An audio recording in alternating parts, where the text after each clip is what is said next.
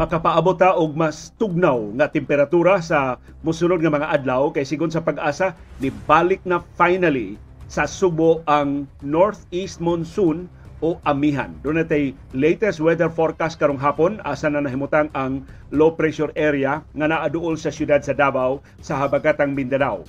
Doon na sabtay update mahitungod sa gidaghanon sa mga nangamatay tungod sa pagbaha o pagdahili sa yuta tungod sa LPA pagsugod gyud sa bagong tuig niabot na og 38. Samtang nisaka ang presyo sa lana sa merkado sa kalibutan tungod sa paglaom nga musulbong ang konsumo sa lana sa China.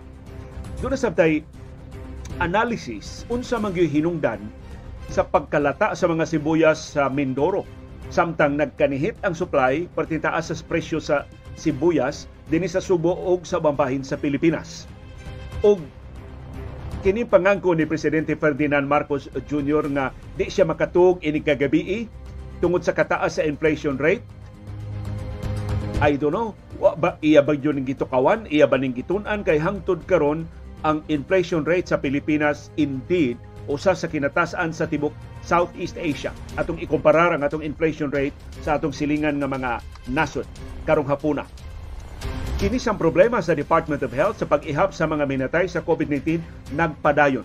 Doon na sila giangkon nga mga nangamatay tutok ka tuig na ang nilabay ni aging semana pa nila na konfirmar unsa maning binuanga sa Department of Health. Doon na tayo update sa rehistrasyon sa mga SIM cards. Niabot na 24 milyones kapin ka mga SIM cards ang narehistro. Samtang gibutyag sa Senado, kini panagkonsabo sa pagkur og sa mga pogo nga nagkatika sa buhis ngadto sa Bureau of Internal Revenue o nakalaktod sa uban pa nato mga balaod sa Pilipinas.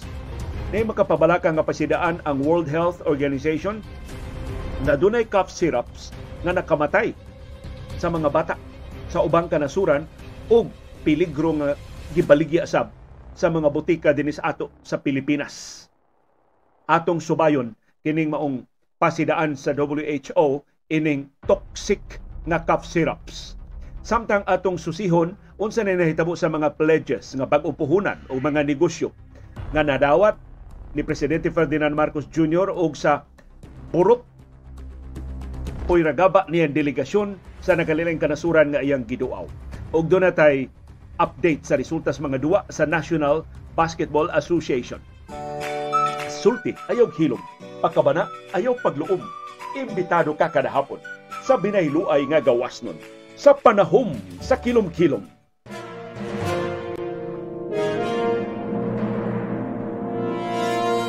Live gikan sa Bukirang Barangay sa Kasili sa Konsolasyon do na ibugrit ninyo og maayong kilom-kilom ang nagkamaldita nga si CB. Nya mangumusta sab si CB sa inyong kahimtang sa panahon do na baboy pag-uwan-uwan diha dito ang nang uwan diri sa among Bukirang Barangay sa Kasili sa Konsolasyon. Unya daghan man kay ni pangumusta si CB unsa sa kunay kinakusgan yung putahe sa panihapon. Pahiyog i asoy diha sa atong comment box ang inyong hikay nga mga putahe, lamian nga mga pagkaon sa panihapon. So daghana kuno nang utana sip asa to si classmate Yul nagpaluto atong iyang lamian kay nga larang. Mo larang nga mura bitaw pang disente kay dili kayo aslum. Unya way tihik-tihik sa lamas. Sus na pug lima maday kuno to ka o sa mulmulars ang gipalarang ni classmate Yul wa agud kuno maarang sa dako kay kaldero nga gilarangan sip. Yati kasi kay nang utana adtong kanding sip nga perting humuka pero perting bantok nga humok mo to nakangilingig atong kanding nga. Wa nagilang si sip no? Nawa na gyud ang langsi si Sibi perting lingawa sa parte ni classmate Yul Julia.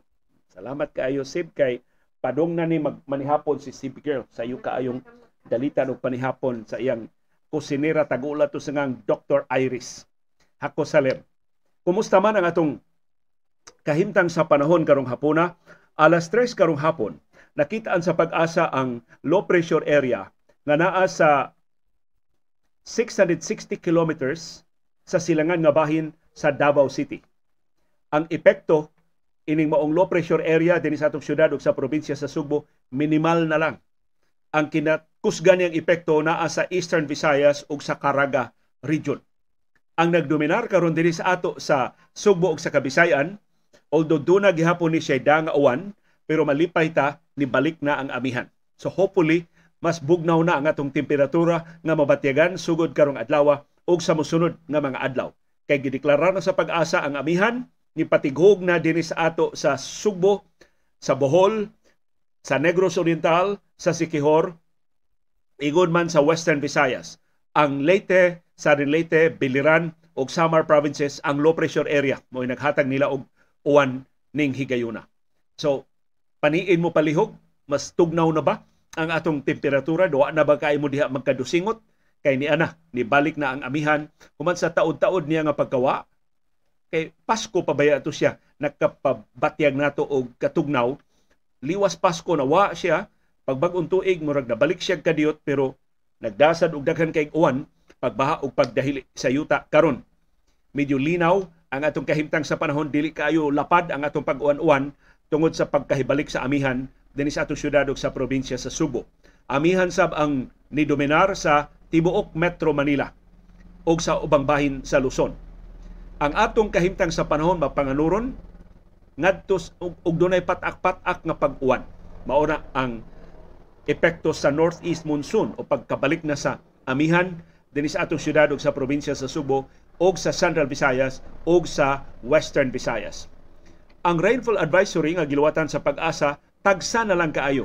Diri sa amo nag-uwan-uwan tibok buntag mudasmag kadiot pero mutuang ra sabdayon pero karong hapon ni straight na nauga nagjutay ang amo palibot wa nay uwan nga ni, ni bundak diri sa amihanang bahin sa Subo. Kumusta ang inyong kahimtang sa panahon? Alas 2 karong hapon gilawatan sa pag-asa ang rainfall advisory para sa tibuok Bohol. Mao na ang latest nga rainfall advisory ilang gilawatan. Mas una nga rainfall advisory sa Bohol alauna 34 ganinang hapon sa mga lungsod sa Luay, Alborquerque, Sikatuna, Corelia, Balilihan, Cortes, Baclayon, Tagbilaran City, Sevilla ug Lubok. Doon na pagilaing rainfall advisory gilwatan ang pag-asa para gihapon sa Bohol, alauna 19 ganinang hapon sa Bilar, Katigbian, Balilihan, Sevilla, Lubok, Anda, Kandihay, Mabini, President Carlos Garcia, Ubay, Alicia, Gindulman, Carmen og northern portion sa Valencia o sa tibok lungsod sa Batuan. Ang latest advisory sa uwan dinhi sa ato Subo gilwatan alas 12:40 ganinang udto nakaapektar sa sugod sa amin ng Subo, sa Tuburan, sa Kasadpang Subo, sa Liluan, sa amin ng Subo, o sa Asturias sa Kasadpang Subo. Napiskan migjutay doon na sa uwan. Ganinang udto sa iyong hapon diri sa amo sa konsolasyon. Alas 11.15 dayong udto kaganina, giluwatan ang rainfall advisory sa Southern Leyte nga naglakip sa mga lungsod sa Libagon, Bontok, Tomas Opos, Malitbog, Padre Burgos, Maasin City, Macrohon, Pintuyan, San Ricardo, San Francisco, Liluan, Anahawan, San Juan ug St. Bernard. Ingon man, dunay rainfall advisory sa Leyte sa mga lungsod sa Matalom, Bato, Hilungos,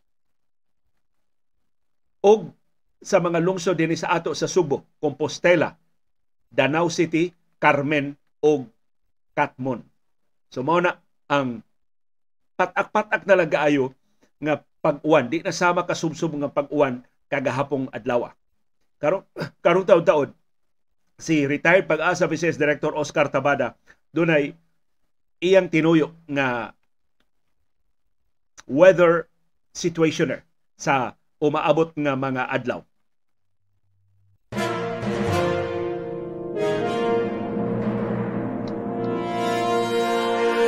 Pero niya dili may balita gikan sa National Disaster Risk Reduction and Management Council NDRRMC nitubo ngadto sa 38 ang konfirmado nga nangamatay tungod sa pagbaha o pagdahili sa yuta da sa o resulta sa pagbunok sa kusog nga uwan sa low pressure area o sa share line sukad sa pagsugod sa bagong tuig 2023. Enero 2 nagsugod ang grabing uwan nga niresulta sa pagbaha o sa mga landslides dinhi sa Kabisayan, sa Mindanao o sa Luzon. Sa 38 nga nangamatay, 12 ang nangamatay sa Sambuanga.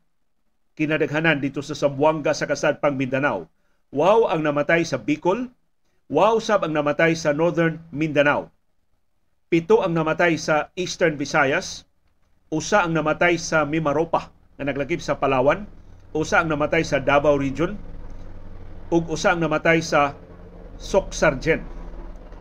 Ang lapad kayong uwan na niresulta sa pagbaha o pagdahili sa yuta nakaapektar sa ato sa Subo, sa tibuok Central Visayas, tibuok Western Visayas, tibuok Eastern Visayas, tibuok Sambuanga Peninsula, tibuok Northern Mindanao, tibuok Davao Region, tibuok Soksargen, tibuok Bangsamoro Autonomous Region sa Muslim Mindanao, tibuok Cagayan sa Region 2, tibuok Central Luzon, tibuok Calabarzon sa tibuok Mimaropa apil sa Palawan o sa tibuok Bicol na ibabaw rag jutay sa atong amihanan tumoy sa Subo. Kinatibuk ang 1,780 ka mga panimay ang nagguba. Tungod ni adtong way hunong nga pag-uwan sudyot sa pila ka adlaw nito ang nalang to sa ato pag sinulog na adtong pitsa 15 sa Fiesta Senior dinis aton dakbayan og sa lalawigan sa Subo. Human ato nagsige na ta og init karon lang bag-o nga nibalik na sab ni ang uwan. Actually nibalik ang uwan kadtong sinulog sa Carmen. Unya pagkasunod adlaw diha na ito taligsik hangtod gahapon perti na natong uwana karon nito ang og jutay pero sigon ni Director Tabada mo balik ni sa musunod nga mga adlaw.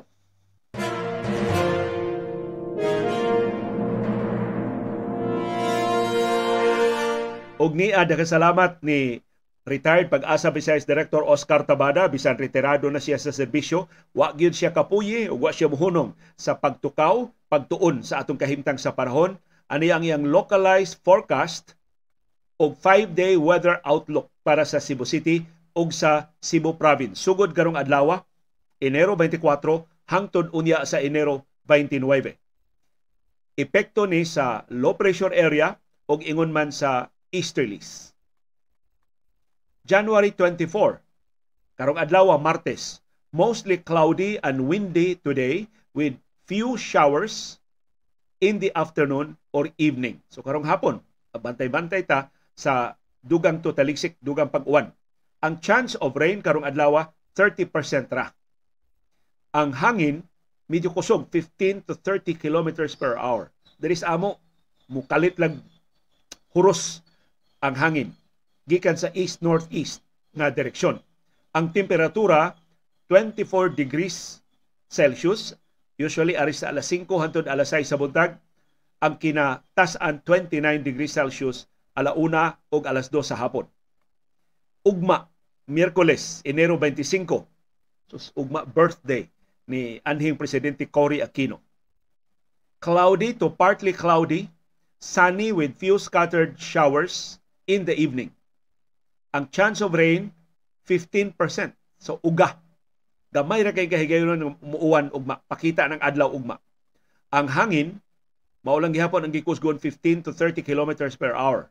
Ang temperatura, maura gihapon karong adlaw 24 to 29 degrees Celsius. Ini ka Huwebes, Enero 26. Patak-patak nga pag-uwan sa pagsugod, hinay, dayon mahimong moderate at times heavy rains inig kahapon. Bantay-bantay mo sa Huwebes. Sa hapon o sa gabi kusog ang uwan, ang chance of rain 90%. So ang dama na inyong mga pandongdaan sa Huwebes pohon. Ang gikusgon sa hangin maulang gihapon 15 to 30 kilometers per hour. Ang temperatura mas tugnaw. So mao na ni ang pag-abot na gid sa amihan. 24 to 27 degrees Celsius na lang ta unya sa Huwebes pohon. So mahimot ta musulo og baga-baga unya sa Huwebes. Inig ka Biyernes, Enero 27, cloudy skies with light to moderate rains in the morning, then scattered showers, later becoming light to moderate rains in the evening. 80% ang chance of rain. So dako-dako ang kahigayon na mag-uwan gyapon ta sa Biyernes. Ang hangin mohinay 10 to 15 kilometers per hour na lang. Unya ang temperatura tugnaw gihapon pero di sa makatugnaw sa Huwebes 24 to 28 degrees Celsius. Inig ka Sabado, Enero 28, cloudy, sunny periods, then scattered rain showers in the evening. So ari ta sa gabi maka angkon o pag-uwan-uwan sa Sabado pohon, 50% na lang ang kahigayonan sa uwan. Hinay ang hangin 10 to 15 kilometers per hour. Ang temperatura balik na taog saka 24 to 29 degrees Celsius. Unya inig ka Domingo, Enero 29, scattered rains in the morning becoming light to moderate rains in the afternoon and evening. Chance of rain 80%. So balik tag kauwanon sa Domingo pohon. Ang hangin mo kusog og balik ngadto sa 15 to 30 kilometers per hour.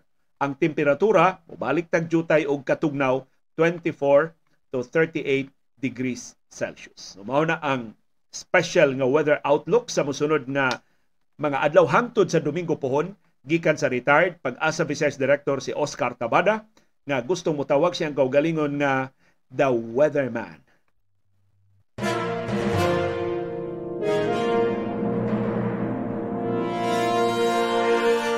Tugutin ning higayon na akong i-acknowledge kining hinabang nga atong nadawat gikan ni Joe Adonis Taok. So Joe, malingaw kay ko ano mga post sa Facebook. 20 US dollars ang suportang gihatag ni Joe Adonis Taok nato pero doon na siya pahasubo sa banay sa akong uyuan nga si Nicholas Boy Taok Jr. ni Taliwan ni adtong Biyernes. Usa siya sa tigpaminaw sa atong programa kanunay siya mag-atang sa atong Sibya. May pahasubo nato sa pamilya sa tiyo ni Joe Adonis Taok nga si Nicholas Boy Taok Jr. Nitaliwan siya atong Biyernes sa niaging semana. Atong pahasubo sa pamilyang Taok ni Joe Adonis Taok, ni Dr. Taok ug sa uban nga mga sakop sa pamilya nga nagbangutan. Dili sam ni maayong balita ah, ni saka ang presyo sa lana sa merkado sa kalibutan sa unang mga oras sa trading karong adlaw. Ang rason mao ang paglaom sa mga oil traders nga musulbong ang konsumo sa lana sa China tungod sa pagpangabli na pagbalik sa China siyang ekonomiya, nangandar na pagbalik ang mga pabrika, didasig na ang mga biyahe sa transportasyon, labi na human sa Chinese New Year, busa ang mga oil traders na ingon makabawi na ang China sa hinay kay niya nga konsumo sa lana sa nangagi nga mga buwan. Pero dili dako ang pagsaka sa presyo sa lana kay nabalakas ang mga oil traders sa slowdown sa US economy. So, kini untang kadasig sa ekonomiya sa China, makapasulbong nata ni pagbalik sa presyo sa lana pero napira sa pag-ubos wa kay makapatuyang og saka ang presyo sa lana kay ang mas dakong ekonomiya ang biggest economy in the planet until today ang ekonomiya sa Estados Unidos nagpabilin nga luya ang manufacturing og sales data sa Estados Unidos sila bihang luyaha sa ato pa ang, ang produksyon sa mga industriya sa Estados Unidos ni hagba, ni us-us. Dili na maayo nga timaan sa kadasig sa ekonomiya sa Estados Unidos. In fact, ang analysis sa mga ekonomista, doon na pipila ka mga industriya sa Estados Unidos nga nahiagom na karon og recession. Sunod-sunod na nga mga quarters nga luya ang ilang performance. So paparihan ni sa manufacturing data sa China, pipila ka buwan ang nilabay, pero karon nangabli naman pagbalik ang China, hopefully maka-recover, pero ang ekonomiya na sab sa Estados Unidos mo ikikabalakan nga maluya.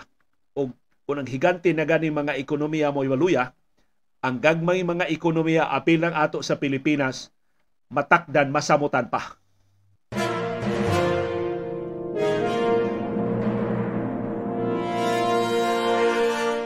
Og ni ay pagpasabot unsa maginahitabo sa industriya sa sibuyas diha sa Occidental Mindoro.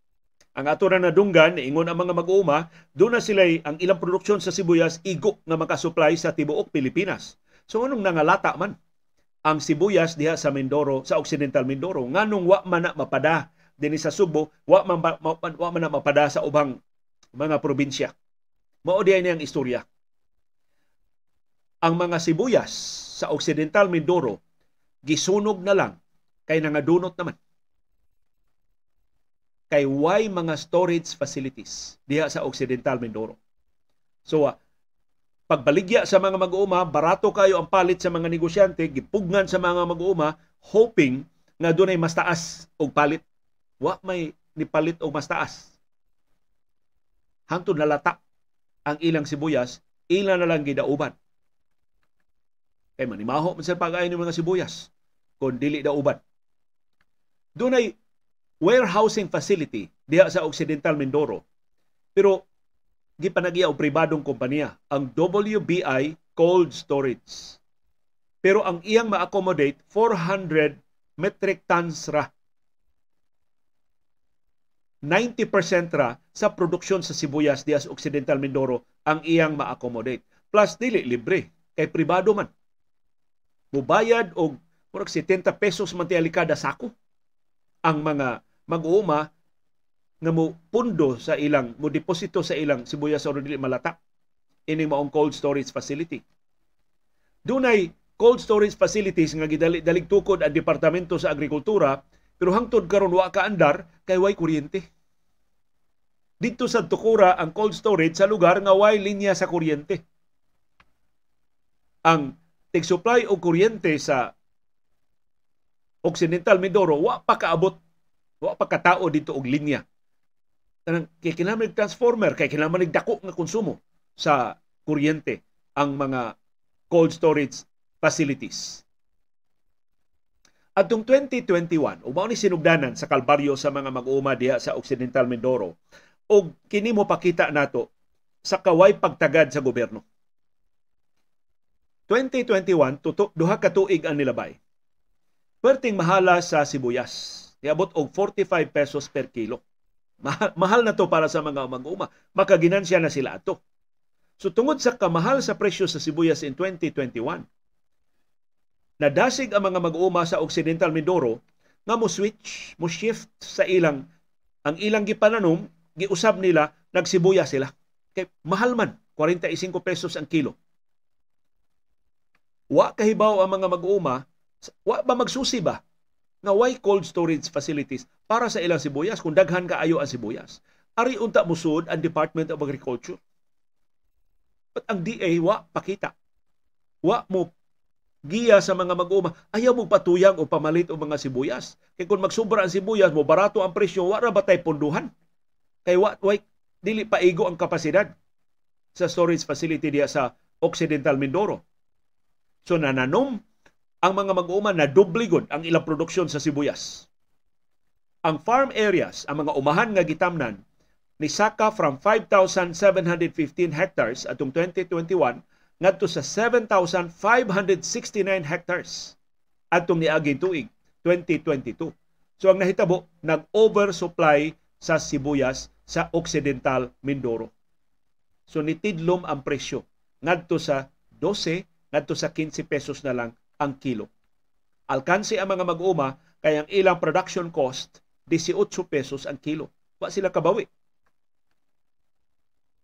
Nagbutang tinuod og cold storage facility ang gobyerno sa Kabuyan, Laguna sa silingan nga probinsya. Pero gamay ra kaayo ang kapasidad, 5% ra sa abot sa mga mag-uuma sa Occidental Mindoro. As usual, kini bang mga pasilidad sa gobyerno ba nga aro for compliance pa lang sa way pagtanaw unsay panginahanglan.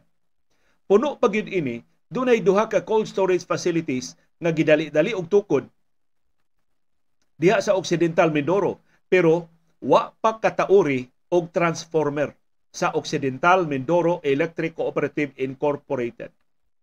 Nya wa magdali kay mga mag-uuma raman in town. Di man mga dagkong mga negosyante kadudahan pa gani makabayad bas kuryente ang mga mag-uuma.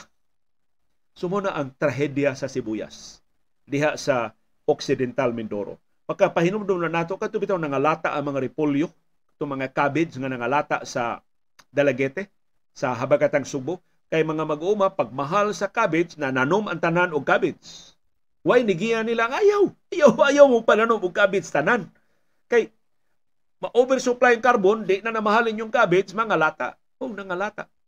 Ang cabbage dito sa. Punan pa atong daghan kay mga checkpoints sa kapulisan. Kay nung mo mga checkpoints na gamay lang kayong liga sa papel, dili pa lutson ang abot sa mga mag-uma. Mga lata na lang dito sa checkpoint. Nahibaw tag kinsay ng harvest sa nangalata in town nga mga utanon sa mga mag-uma nga wa palutsa sa mga checkpoints. Motong ni samot kadagko ang tiyas mapahimuslano mga pulis nga way kaluoy nga nilisod-lisod sa mga mag-uma tungod sa lockdown. Nagi has ka paita daghan kaayo. In so many levels daghan kay nagpahimus sa mga mag-uuma. Ang mga komprador Barato kayo ang palit.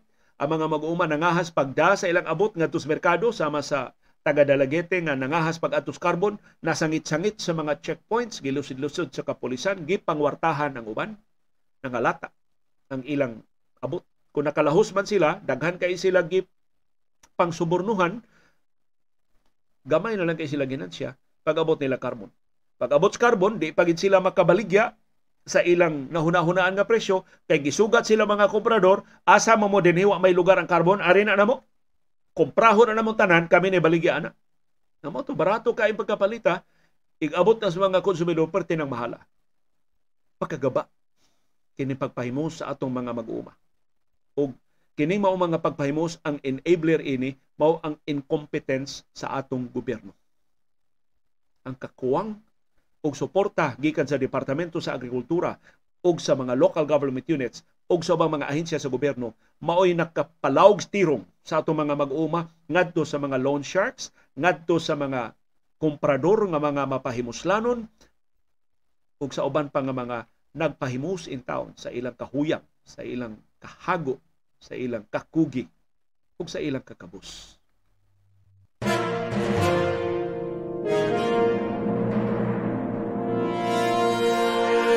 Naghisgot si Presidente Ferdinand Marcos Jr. nga wa no siya kinatulgan tungod sa taas nga inflation rate. Wa gi nakahunghong ba niya nga Mr. President nagamit na ng linya ha? Dito sa Davos niingon na ka nga di ka katuog tungod sa West Philippine Sea. Karon ingon sa di ka katuog tungod sa inflation rate. Unsa man gidili makapakatuog nimo? Tiyalig ang imo ng konsensya nga wa pa ninyo iuli ang inyong illegal nga katigayunan. Tingali ang inyong tanlag kay wa pa ninyo mabayri ang inyong utang sa estate tax. Ilan na to? 203.8 billion pesos na ang ilang utang. Kaya na pilo, pilo sud na kapin sa tulo ka dekada. Pero si Shilito Habito, ang atong paboritong kolumnista sa Philippine Daily Inquirer, mo ni-share nato sa numero mismo sa Bangko Sentral ng Pilipinas. Unsa man kataas ang atong inflation rate sa Pilipinas kung ikumparar sa ubang kanasuran. Kay timan ininyo ang original nga linya ni Presidente Marcos sa atong inflation this is imported inflation. Inflation ko ni sa gawa sa nasod nakatakod lang sa Pilipinas. Wa kuno tay labot ining maong inflation. Ug meaning why mahimo ang iyang administrasyon ining maong inflation rate. Yet karon mo ingon na siya wa siya tarong kinatulgan. Pero ni surrender na siya daan sa inflation rate pipila ka buwan ang nilabay. Unya, dihay ka usa pagpagawa sa inflation rate, iyang gilalis ang numero sa Philippine Statistics Authority pinagi sa pag-ingon, we are not that high. Wag siya basis, tingon na siya, taas na na. Dili ta ingon na kataas. Abot, nganong ang ilang kaugalingong figure sa Philippine Statistics Authority, iya pang gilalis. But nevertheless, wa na nilalis. Mauni ang atong inflation rate ikumparar sa atong silingan nga mga nasod. Pagtapos sa 2022, ang atong inflation rate 8.1%. Maoy usas kinatasan sa tibok Southeast Asia pila man inflation rate sa atong silingan nga mga nasod. Sigon ni sa website sa Bangko Sentral ng Pilipinas. Amot, tuuhan na basab ni President Iteg, laliso na sang Marcos ang mga numero sa Bangko Sentral ng Pilipinas. Ang inflation rate sa Malaysia, 4%.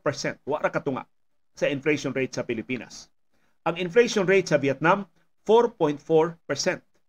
Ang inflation rate sa South Korea, 5.2%. Ang inflation rate sa Indonesia, 5.5%. Ang inflation rate sa Thailand, 5.8%. Ang inflation rate sa Singapore, 6.7%. Ang inflation rate sa China, 1.9%.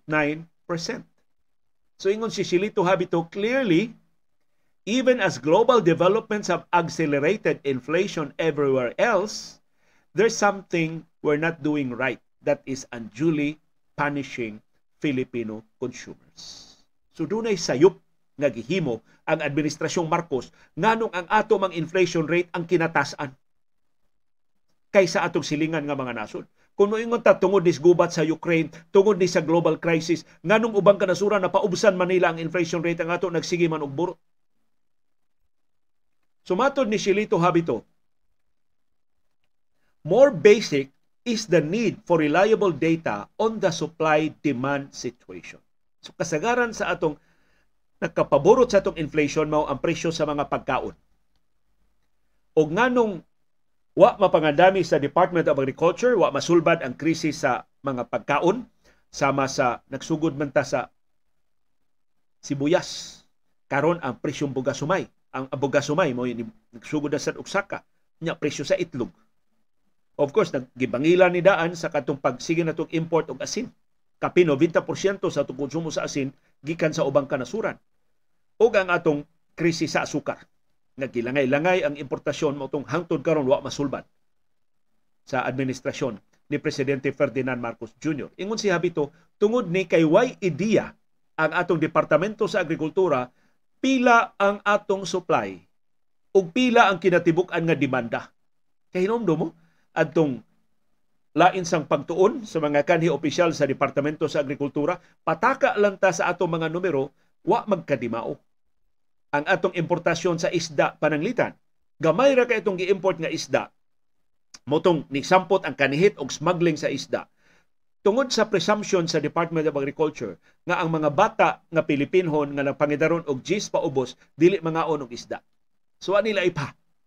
Ang dako kay bahin sa itong populasyon nga 10 years old and younger. Kay di ko mga og isda. Nanawa ron sa nang binuanga. Ilang gideklarar nga wa tay problema sa atong supply sa yellow corn. Igo kuno ang atong supply sa yellow corn pagsusi sa ilang figures, gi-appeal day nilang ihap sa produksyon sa yellow corn ang imported nga yellow corn. So diha ni tumaw nga ang atong lokal nga produksyon sa yellow corn 60% ra ang matagbaw sa atong panginahanglan. So ningo si Silito habito kun ang numero lang daan, numero pa lang daan sa Departamento sa Agrikultura wa na magkadimao unsaon man pagtakda og sakto nga lagda sa atong gobyerno. As the saying goes, mato ni Silito Habito, we cannot manage what we cannot measure. So ano itong pagsulba? Doon kita kahibaw sa atong problema. And until the government gets the numbers right, we'd be groping in the dark. Muratag nagduhiraw sa kangiob while the common Filipino keeps suffering from this very basic failure in governance. Kamakauwaw ining maong kapakyas sa administrasyon ni Marcos. Iyat naghilas-hilas siya nga magpabilin nga agriculture secretary wa siya kahibaw sa mga problema sa agrikultura kung saan man niya sa pagsulbad ang mga problema.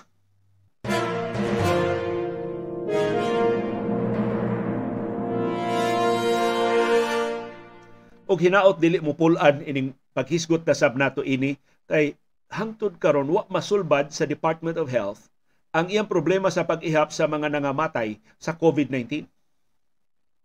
Sa latest nga notisya sa DOH para sa simana from January 16 to January 22, sa pa sa niagi ng simana, gideklarar sa Department of Health nga dunay 104 kapatay sa COVID-19.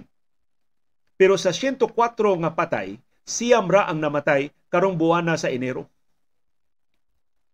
92% sa mga nangamatay sa niaging tuig 2022 sa niagi pag yung tuig 2021 ug sa gisundan pag yung tuig 2020. Susubra pa hubkas ang mga nangamatay nga ilang giihap. Ni wa gyoy explanation ngano nga karon pa nila na verify kini mga nangamatay tutok ka tuig na ang nilabay.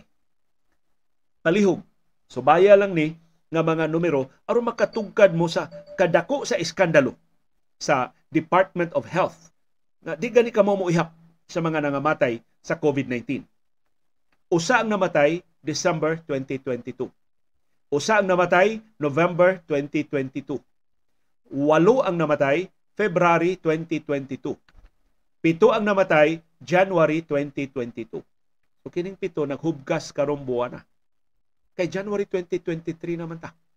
Ang pito nga namatay atong Enero sa niaging tuig karon pa verify sa Department of Health.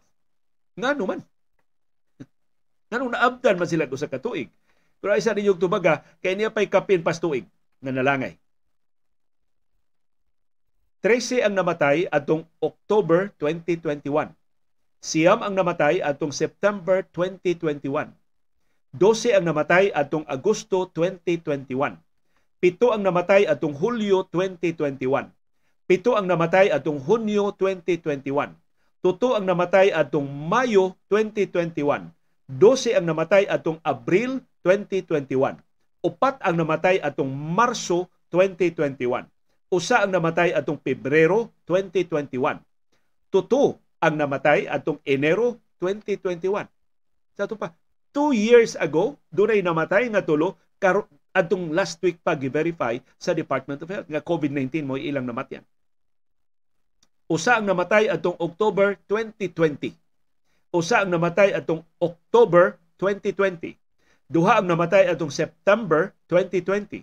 Duha ang namatay atong Agosto 2020 ug usa ang namatay atong Mayo 2020. Dulan tuto ka tuig na ang nilabay last week pagi-confirm nga, nga nangamatay last week pagi-konfirmar sa Department of Health nga COVID-19 mo'y ilang namatyan.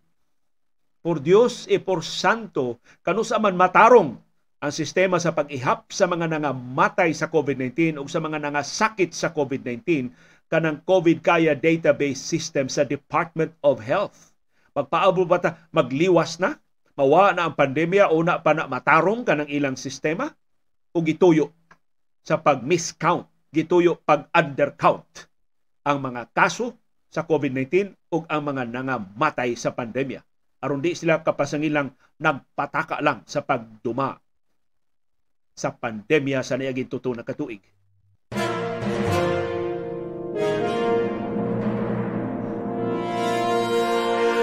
Update sa pagpangrehistro sa atong mga SIM cards. Kumusta inyo pagparehistro sa mga SIM cards? Doon na pa ba'y nagdisod sa pagparehistro o nakaparehistro na ba ang tanan? Kapina 24 million ka mga SIM cards ang narehistro as of January 22. Mao report sa Department of Information and Communications Technology DICT. Ang exact number of SIM cards nga registered as of January 22, 24 million 120,541 ka mga SIM cards. Nagrepresentar ni og 14.27% sa total number of subscribers sa tibuok Pilipinas nga 168 million 977,773. Pila ra atong populasyon sa Pilipinas? 112 million. So daghan nato pila ka milyon ang tagduha ang SIM cards. 168 minus 12 pila man na 156 56 million ka mga Pilipinon ang tagduha ang SIM card. Apil ba mo? Anang tagduha o tagtuto ang mga SIM cards? Ang Smart Communications mao gihapoy kinadaghanan og narehistro kapi na 12 million ka SIM cards ang ilang narehistro. Ang Globe kapi 9.9 million ka mga SIM cards ang narehistro. Ang Dito Telecommunity nakaparehistro na og kapin 1.9 million. Pero ni ay makapakugang nga balita gikan sa DICT although gipaabot na ni pero wa ta mag-expect ingon ini ka dako ang tidlom sa halin sa mga SIM card. Nireklamo kuno ang mga telcos nga sukad sa pagsugod sa rehistrasyon sa mga SIM cards, wa nay namalit sa ilang mga SIM cards. Gilangaw as in perting mingawa sa palit sa mga SIM cards karon. Matod sa DICT, gipaabot na nilang daan pero wa sila mag-expect ingon init kat dako ang pagtidlom sa halin sa mga SIM cards. Sigon sa mga resellers o mga distributors sa mga SIM cards, nasukad gipahibaw ang rehistrasyon sa mga SIM cards, gamay na lang kayo ang mamalit sa ilang mga SIM cards. So ang pangagpa sa DICT o sa National Telecommunications Commission o NTC, ang mga sindikato, ang kato mga scammers, maudi ay ito sige palit o mga SIM cards sa nangagi nga mga adlaw sa wa pa ang rehistrasyon. Karon nga irehistro na ang tanang SIM cards, hadlok ang mga sindikato di na nila magamit ang ilang mga SIM cards. So mao to sila pataka lang pamalit ng mga SIM cards tungod sa kabarato, unya human nila gamit pagpangilad ilang ipanglabay ang mga SIM cards palit na sad sila og bag-o. Wa nay demanda karon gikan sa lokal nga populasyon. Kay doon na kay duha tulo ka SIM cards, ano mo palit pa man kag dugang?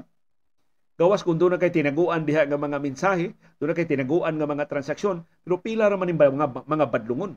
So kasagaran ko noron sa mamalit og bag-o nga mga SIM cards, maura ang mga langyaw nga mga turista nga nibiyahe dinhi sa ato sa Pilipinas. Ang local sale sa SIM cards hilabihan kamingaw sigon sa mga resellers o sa mga distributors sa mga SIM cards. Mao nang ang mga telco gitambagan sa DICT o sa NTC ayaw na mo pahimo og dugang SIM cards gikan sa inyong manufacturers. Hutda una ng inyong mga inventaryo sa mga SIM cards aron dili mo maproblema sa kaway halin sa mga SIM cards. So, hinaot ng inyong pagparehistro sa mga SIM cards, hapsay, ibutang palihog diya sa atong comment box unsay inyong problema sa inyong rehistrasyon aron matabangan mo sa uban nato ang mga viewers nga nakalahos na sa pagparehistro, nakakitag paagi sa paglusot anang mga kakulian sa mga websites, sa mga telcos nga wa pa kaayo gyud makahingpit sa kasayon sa pagparehistro sa ato mga SIM cards sa Smart, sa Globe o sa Dito.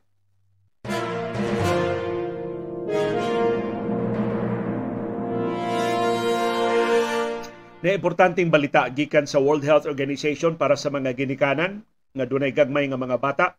Matod sa WHO, ilang na konfirmar nga dunay 300 ka mga bata nga nangamatay tungod aning toxic nga cough syrups sa niaging tuig ni nahitabo 2022 ug nabalaka sila nga magpadayon ni karong bag-ong tuig 2023 ug nga matakdan ini ang Pilipinas.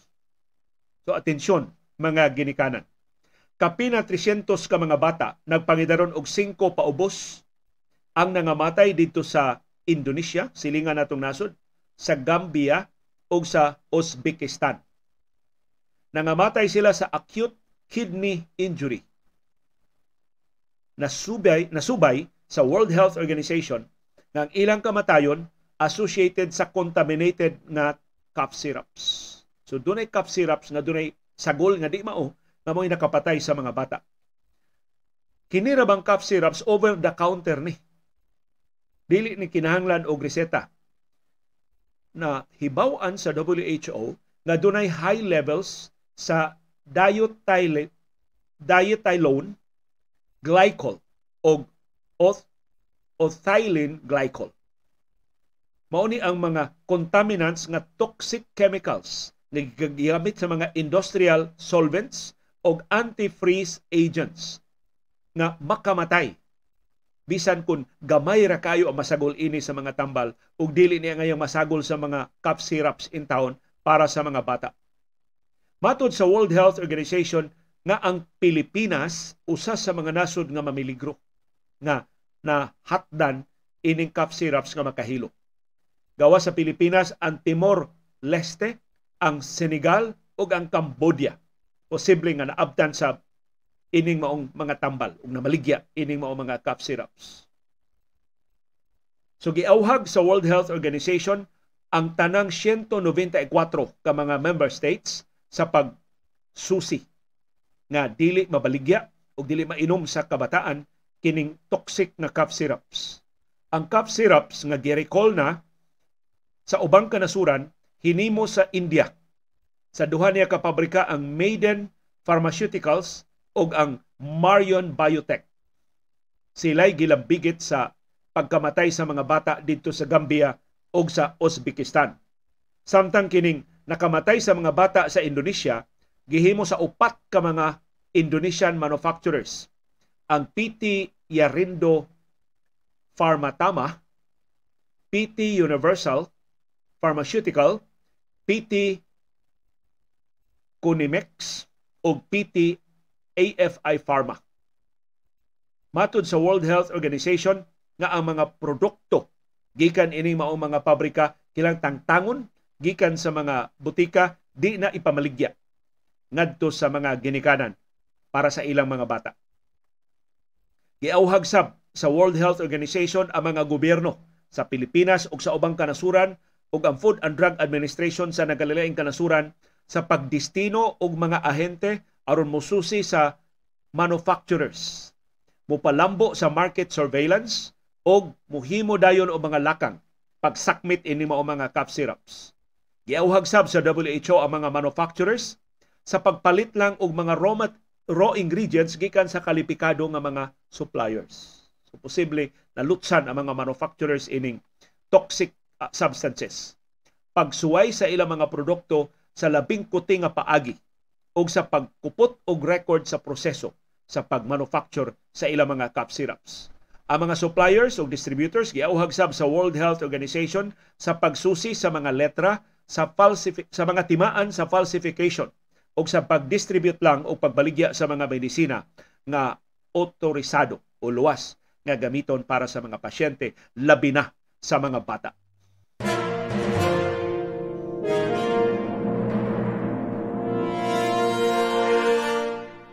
Niyay iskandalo nga nasakpan ang Senate Ways and Means Committee. Wa na, wa na tayo salig sa kasagaran sa atong mga senador, mao na nga murag masabligan tag bugnaw nga tubig kung makabalita ta nga dunay kapuslanan ang mga public hearing nga gipahigayon sa Senado. Nakaplagan sa Senate Ways and Means Committee nga kining pagkor, pila ka mga opisyal sa pagkor og ang Pogo nagkonsabo nakatika sila og binilyon ka peso sa buhis ngadto sa Bureau of Internal Revenue kay wa tarunga ang ilang mga transaksyon. Matod ni Senador Win Gatchalian, nga mo'y chairman sa Senate Ways and Means Committee, dunay conflict of interest sa bahin sa pagkor. Kay ang pagkor mao'y regulator sa Pogo. Pero ang pagkor mausay mo kolekta sa kita gikan sa Pogo. So ningon si Gatchalian, maglibog ang pagkor kung iyang istriktuhon pag-ayo ang operasyon sa Pogo, gamay ra ang iyang kita. Mudako ang iyang kita kung iyang paluagan ang mga lagda sa Pogo. So maunay nahitabo gipalabi sa pagkor ang kwarta kaysa pagpatuman sa mga lagda sa mga operasyon sa Pogo. Matod ni Gatchalian, usa sa mga buslot nga ila nakitaan, kining third party auditor nga gihire sa pagkor aron nga mususi sa operasyon sa Pogo, mo kwenta pilay bayranan sa Pogo, pero kining third party auditor kadudahan na fly by night. Kolorum kining maong third party auditor. Nakaplagan sa Senado nga why capital, questionable ang capability, why opisina, o why rehistrasyon. So matod ni Gatsalian, kadudahan ang koleksyon sa pagkor gikan sa Pogo. Sakto ba na? Kadudahan sa ang koleksyon sa buhis sa BIR gikan sa Pogo kay nagsalig man sila ining third party auditor nga kolorum og wa gani marehistro. Ang pipila ka mga Pogo companies nasakpan sab sa Senado nga ni under declare sa ilang buhis ngadto sa BIR by 4 billion pesos o pat ka bilyon ka pesos ang alkansi sa BIR kay gamay ra ang gideklara nga kita sa mga pogo. Kinsa maning kumpanya nga gikontrata sa pagkor 6 billion pesos ra ba ang kontrata nga pirmahan sa pagkor uban ining kumpanya nga mo audit sa kinitaan sa mga online casinos. Pero wa maghupot sa labing batakan nga mga dokumento sa negosyo. Ang banabana sa mga senador nga natikas sa mga pogo sa buhi sa BIR niabot na og 9.1 billion pesos. Suporte dako ana. Ang pagkor ug ang pogo ni sud og kontrata ining Global Com RCI mao ni angan sa kompanya nga kasosyo sa Soleil Chartered Bank pag-certify nga duna siya 25 million US dollars or 1.3 billion pesos sa pundok. Kay ang bidding requirement sa PAGCOR nag-specify nga ang kompanya kinahanglan dunay at least 1 billion pesos nga puhunan sa di pa makasud sa transaction isip third party auditor. Na kining bangko nga Soleil nga nag-certify nga dunay igong kwarta kining kompaniyang kasusyo sa PAGCOR wa magtug-an sa tinuod. Kaya ang kita sa kompanya, sigon sa ilang kaugalingong financial statement, 7 million pesos ra. Wa kaabot 1 billion pesos. So disqualified unta ni. Pero nganong gipadaog ba siya sa pagkor? So pasabot nga kining maong kompanya ni underreport sa iyang kita aron makamino sa iyang buhis sa BIR. Gi-question sab sa mga senador ang pagkor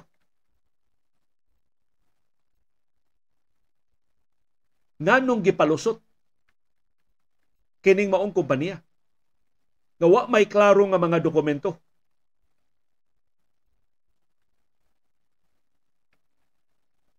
Pananglitan, kining Global Com RCI why business permit? Ka-basic anang business permit, wa sila anang maong business permit.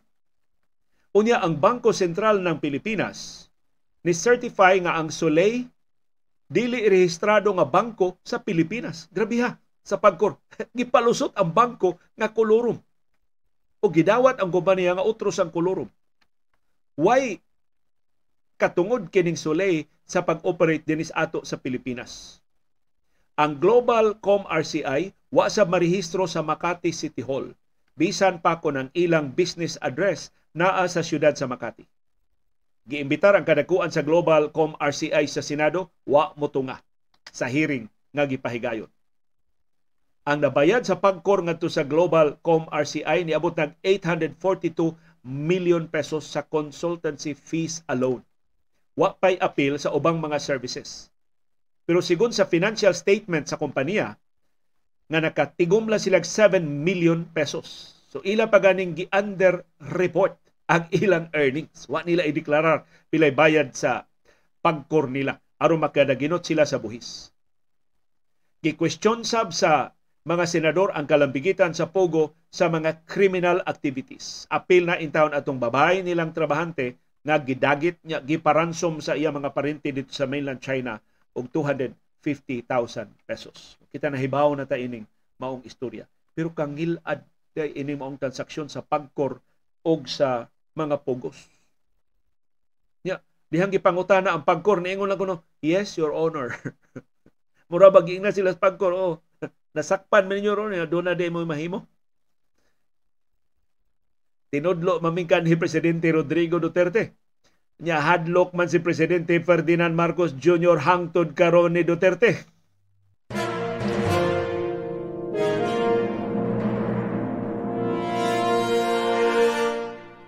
na tungod sa daghan kay mga pangutana kadakos atong gasto sa mga pagduaw ni presidente Ferdinand Marcos Jr. sa ubang mga nasod unsa may nahimo sa iyang mga state visits ni ay kwintada gihatag ang departamento sa patigayon ug industriya matud sa DTI ang mga state visits ni Marcos Jr. sa Indonesia sa Singapore sa Estados Unidos sa Cambodia ug sa Thailand naka-generate na og 23.6 billion pesos sa investment pledges. Ang keyword ana pledges, mga saad. Dili aktual nga puhunan nga gibubo. Saad lang 23.6 bilyones no ang pledges. Ang biyahe ni Presidente Marcos sa Belgium niresulta kunog 9.8 billion pesos sa investment pledges. Ang iyang biyahe sa China ni resulta og 22.8 billion pesos sa investment pledges. So gipangutana ang Departamento sa Patigayon ug Industriya unsa may garantiya nga kanang mga investment pledges matinuod na nga ibubo gina ang puhunan dinis ato sa Pilipinas. Niangkon ang DTI wa. Di sila kapugos sa mga negosyante nga ni pledge nga mububo yung puhunan kay ila man ang katungod asa nila ibubo ang ilang kwarta. Nisaad sila sa Pilipinas, posibleng nisaad sab sila sa ubang kanasuran, magsusi pa sila. Haom bagyod ang Pilipinas nga destinasyon sa ilang puhunan. So ang banabana sa mga negosyante, kining mga investment pledges nga naangkon ni Presidente Marcos yung paglibot-libot sa nakalilaing kanasuran sa kalibutan, posible mahibaw nato matinuod ba o dili in the next 12 months. sunod tuig pa. Nato mahibawan. Muning tigmo tigmo agokoy ugma pata mag-asoy. May nang tigmo tigmo sa agokoy kay ugma mag-asoy kini sunod tuig pa 12 months pa mahibawan tinud-on ba sa unya usa sa ni pledge pila toy gi-pledge sa China sa pagduaw ni presidente Marcos dito 22.8 billion US dollars ni dili pesos 22.8 billion US dollars mao sa ning kantidara ang gipledge sa China ni kanhi presidente Rodrigo Duterte mumhura maoy na tinuod.